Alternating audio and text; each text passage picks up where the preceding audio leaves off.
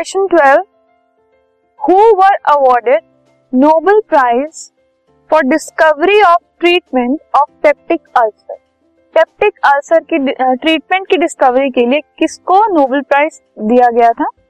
तो Robin Warren and Barry Marshall ये दो साइंटिस्ट थे।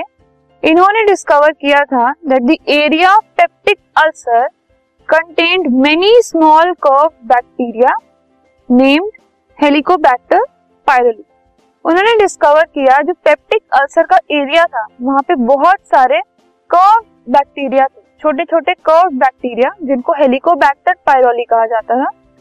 एंड उन्होंने ये भी फाइंड आउट किया कि एमॉक्सिलिन एक एंटीबायोटिक है and it is effective in killing the bacteria अब ये जो बैक्टीरिया पेप्टिक अल्सर वाले एरिया में प्रेजेंट होता था उसको किल करने के लिए एमॉक्सिलिन नाम का एक एंटीबायोटिक था, ठीक है, जिसको उन्होंने फाइंड आउट किया और अल्टीमेटली ये जो एंटीबायोटिक है, उसको पेप्टिक अल्सर को ट्रीट करने के लिए यूज़ किया गया। And it could also cure the peptic ulcer so amoxicillin एक ऐसा एंटीबायोटिक उन्होंने फाइंड आउट किया था, जिससे पेप्टिक अल्सर क्रिएट करने वाले जो बैक्टीरिया हैं कॉल्ड हेलिकोबैक्टर पायरोली वो किल हो जाते थे और पेप्टिक अल्सर जो है वो क्योर हो जाता था।